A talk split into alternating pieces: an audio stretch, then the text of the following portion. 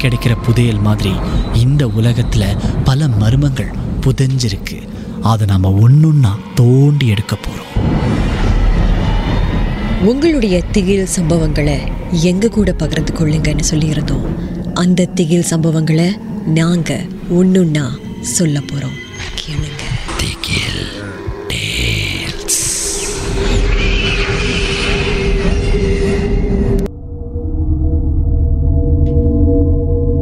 வணக்கம். என் பேர் டயனா. எனக்கு நடந்தது ஒரு உண்மையான சம்பவமா? இல்லை பிரம்மையா? இல்லை கதையான்னு எனக்கு தெரியலங்க. அதை உங்ககிட்டே நான் விட்டுடுறேன் ஒரு நாள் நான் வீட்டில் தூங்கிட்டு இருந்தேன். ராத்திரி மணி ஒரு பதினோரு இருக்கும்னு நினைக்கிறேன். திடீர்னு சத்தமான ஒரு ஒரு அழைப்பு வெளியே வரவேற்பு அறையிலிருந்து கேட்டுச்சு. நான் கொஞ்ச நேரத்தில் பதறிட்டேன். அதுக்குள்ள மணி ஆயிடுச்சா? வேலைக்கு மணி ஆயிடுச்சா? இப்பதானே தூங்கின மாதிரி இருந்துச்சுன்னு. வெளியே சென்று பார்த்தா என்னுடைய டெலிஃபோன் அடிக்க ஆரம்பிச்சிச்சு. பதினோரு மணிக்கு யார் அழைக்கிறா இந்த நேரத்தில்?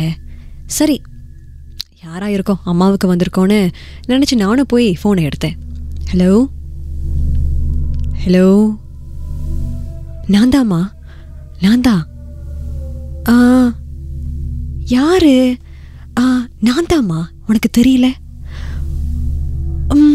எங்கேயோ கேட்ட குரல் மாதிரி இருக்கே. ரொம்ப பரிச்சயமான குரலாக இருக்கே.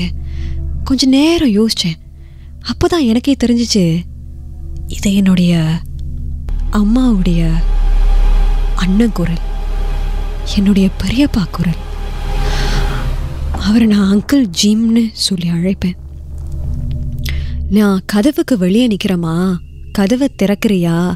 எவ்வளவோ நேரம் நான் வெளியே நின்று கதவை தட்டிக்கிட்டு இருக்கேன். ஆனால் யாரும் திறக்க மாட்டிருக்கீங்க. கதவை திறேன் அப்படின்னு அங்கிள் ஜிம் என்கிட்ட சொல்கிறாரு எனக்கு ஒரே குழப்பம். அ- அங்கிள் ஜிம் ஃபோன் அடிக்கிறாரு கதவுக்கு வெளியே நிற்கிறாரு எப்படி இதெல்லாம் சாத்தியமாகும்? எனக்கு ஒன்றுமே புரியல.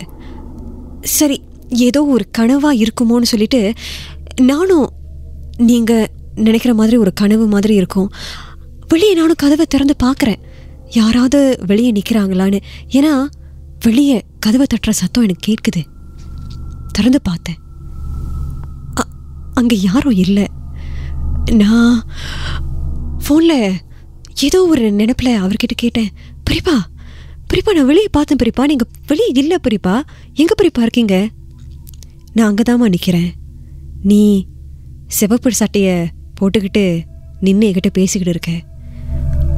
நான் உனக்கு தெரிய மாட்டேன் ஆனால் நீ எனக்கு நல்லா தெரியுற. உங்களெலாம் என்னை மறக்க முடியல மிஸ் பண்ணுறேன் அம்மா எப்படி இருக்காங்க? கொஞ்ச நேரம் கழித்து தான் என்னோட சுய நினைவு எனக்கு வந்த மாதிரி இருந்துச்சு. என்னுடைய பெரியப்பா இறந்து பத்து வருஷம் ஆயிட்டுங்க. இப்போது இந்த ஃபோன் அடித்து அவர் பேசுவார்னு நான் நினச்சி கூட பார்க்கல. அவர் தானான்னு இப்போ வரைக்கும் என்னால் ஒரே குழப்பமா இருக்குது என்னுடைய அம்மாவுக்கு நான் பேசணும் என் அம்மா கிட்ட பேசணும்னு நினச்சேன். அ- அம்மா அப்படின்னு சொல்கிறதுக்கு கூட என்னால் முடியலை. அந்த அளவுக்கு எனக்கு அப்படியே தொண்டை தண்ணிலாம் வத்தி போச்சு அடைச்சி போச்சு. பேச்சே வரல. இப்போ நான் என்னுடைய நண்பர்கள்கிட்டேயும் உறவினர்கள்கிட்டேயும் இதை சொன்னால் யாருமே நம்ப மாட்டாங்க. இது ஓ பிரம்ம ஓ கற்பனை ஓ கனவு இதெல்லாம் நீ பண்ணியிருக்க மாட்ட அப்படின்னு சொல்கிறாங்க